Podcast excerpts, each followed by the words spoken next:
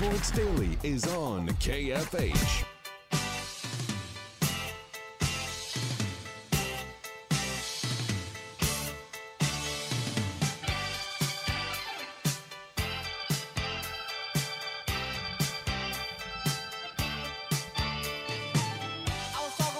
All right, welcome back, everybody. Sports Daily on KFH. Fridays this time of year mean it is time for some high school football talk, and we begin the playoffs this week. Really, for 11 man, everything gets going tonight. We had a little bit of action yesterday.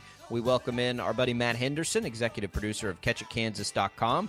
You can see the Catch It Kansas show featuring all the best highlights, scores, uh, post game reaction. That's coming up tonight at 10:35 on the KSCW. Coverage begins at 10 o'clock on 12 News on KWCH. Matt, welcome in. It's the postseason. I know this is your favorite time of the year, the time that you put a lot of miles on the vehicles and don't sleep a whole lot. How are you?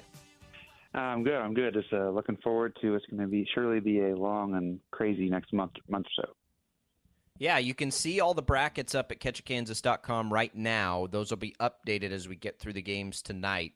Um, I'll start you first here, Matt, with Maize. We've felt like they've been perhaps the best team in the Metro this year. Looking at their bracket, and Salina South tonight, they shouldn't have uh, too much of an issue. But then it gets really interesting for them as the bracket continues. If Kapaun beats Goddard, Kapaun feels like a little bit of a dangerous team. Then you're getting into a situation where Hutcher Carroll comes in, feel a little bit dangerous. And we know they have some experience uh, to some degree against those teams. But Maize, they may be the favorite, but 5A is pretty tough.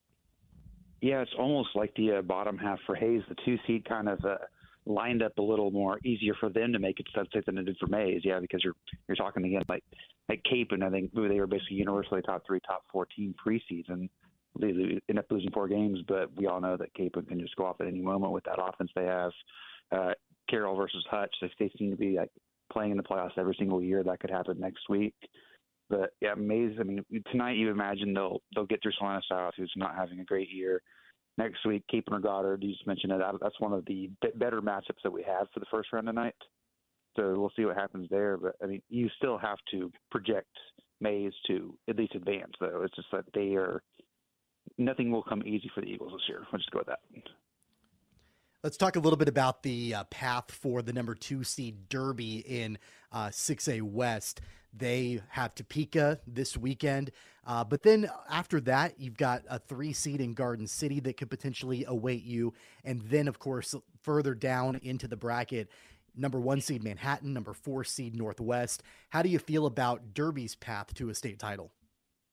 Um, getting through Manhattan, I think I think it's really that are going to be the, the toughest thing for anybody right now because this Class 6A has been so like oh, here's a random loss sprinkled in here and there for every single team in this in the class except for Manhattan.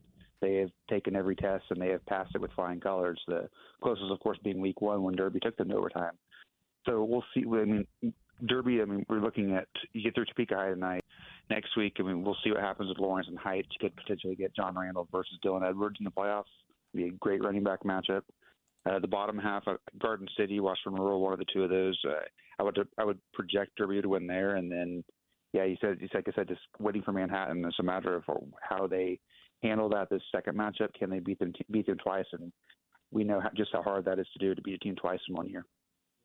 Uh, talking to Matt Henderson, executive producer of CatchItKansas.com. It's not just football postseason. You can find at CatchItKansas.com right now uh, volleyball playoff action, a story on Hillsboro and their remarkable run. Andale, the same thing. Uh, playoff soccer action from last night, Maize South with big winners. You can find all that at catchitkansas.com, as well as the football, which we're talking about here. Um, we go down to 4A. 4A to me, Matt, is always the most unpredictable um, year in and year out. Do we have a team from our area you think that's a legitimate contender? Is it McPherson, who's the two seed? Are they a good enough team from what we've seen to go try to win a state title? Yeah, I think I think it's a lot of question around McPherson is can they finally get over that hump? Because you know we always talk about the, the success that school has in so many sports. They have never played for a state championship in football. They've never even made it that far. And you're wondering, is this the year? I mean, it's set up for them very nicely. You're looking at a 4A thing where seven schools have two wins or fewer entering the playoffs. So they should be able to get through the first rounds. You would imagine. I mean, second round you're looking at potentially Buhler, who they just beat the doors off of last week. Um, Wamego is the tricky one. They they uh, uh, you know just uh, close to Manhattan out there. They uh, have a, a quarterback Hayden Oviatt who's going to Army.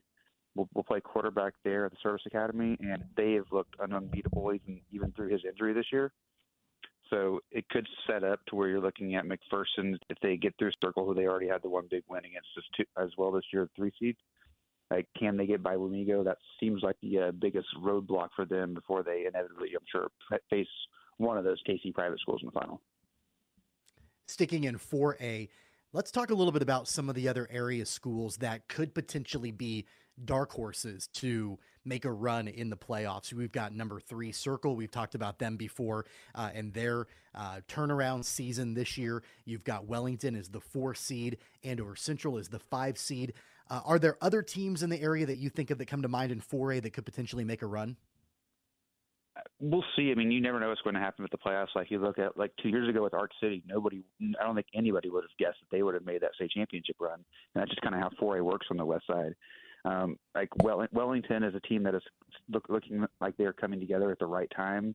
They nearly upset McPherson a few weeks ago. Matt had to win that on a game-winning field goal as time expired. So that's the one I'm really looking at. But they, the way the fact that they would have to get through Wamego, they'll be the first uh, real tough test for for for Wamego there. Um, but they also have to get through Andover Central, of course. And AC year in year out, they always have a great program. We uh, love Coach Tuttle out there. So it's one of those schools. It would not surprise me in the least to see it, to see any of those like top seven, top eight teams come out of 4A on the west side. Uh, we'll we can probably uh, skip ahead to 2A because Andale is obviously the favorite to go ahead and win state again. They just they never let up. So down in 2A, and these get a little trickier, I think, for uh, the casual observers, and even for me who doesn't you know lock it. Nobody knows more than Matt about this stuff. When you get down to 2A, it's not quite as clear in these brackets how they're set up. So when we look at 2A West, um, what do we like? What do we think? Because it doesn't feel like there's just like an overwhelming favorite this year to me. We have had Southeast Saline up out of Gypsum as our top team in the poll since the preseason. Um, this is they dropped from they gave Andale a test, a pretty good test in the playoffs last year. I think they played Andale the closest game they saw all, all last season in the postseason.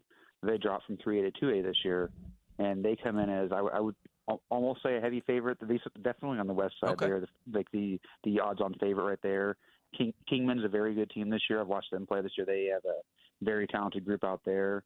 So you're you're looking at likely a Southeast Saline versus Kingman sub-state matchup. Beloit is a team. They were uh, state runner-up last year. They lost the first two, and they were dealing with some injuries. They've been playing really well. So those are the ones we're kind of really looking at out of 2A. So, Matt, I'm actually going to disagree a little bit with uh, Jacob and say that we don't need to talk about 3A because I think we do uh, in a little bit of a different way. Uh, my question is Are we just destined to see an Andale collegiate state championship game again, or is there another team in the lower half of the bracket that could come in there and take down collegiate to ultimately face Andale in the championship game? I mean, substate, you mean? Yeah, so like for substate, that that's like I mean, I'll be I think uh, projecting Andale to get that far is the easy one. But yeah, you're looking at collegiate. I mean, um, I would say that they should make it to sectionals. Um, right. Scott City versus Cheney should be a very good matchup. Scott Yeah. City is a team that had a down year last year. Their only team this year is coming to Millwood, Oklahoma, uh, which is a team out of Oklahoma City, and they only lost to that team by ten and they have they've gotten through their they have one of the more tough districts that they have around the state with Holcomb and Hugoton. Um, so we'll see what happens in Scott City and Cheney next week, and it would not shock me in the least to see one of those teams be collegiate um, come sectional round. That'll be one of the uh, one of my favorite 3A matchups across the state, though. Yeah, we didn't get collegiate and Cheney this year in the regular season. Um, they switched districts or something, right? So we didn't Correct. get that one. So that would did. be a really that would be a really fun playoff matchup. And Scott City's always pretty good. Yeah, I'd I'd be on board with with that being one. of- It'd be probably one of the premier games of that week if it happens.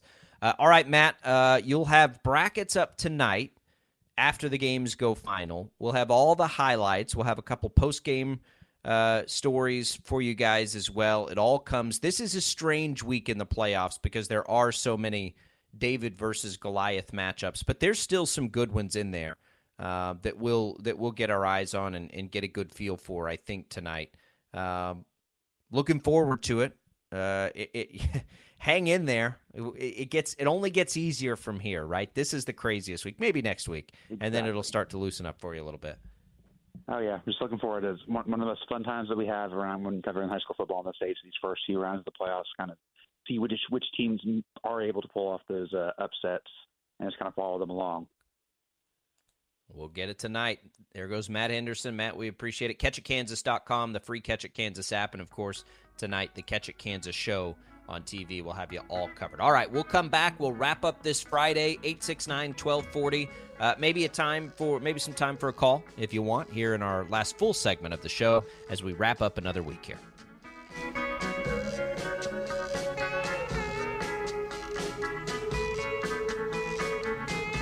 Ninety-seven-five, twelve forty KFH.